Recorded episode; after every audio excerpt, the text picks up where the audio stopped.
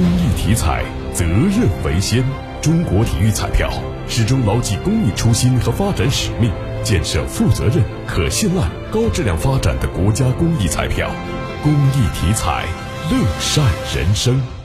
七月十七号，在第十八届世界田径锦标赛的男子跳远决赛中，中国名将王嘉男在自己的最后一跳中跳出八米三六的成绩，超越了所有对手，为中国田径队赢下了本届世锦赛的首枚金牌。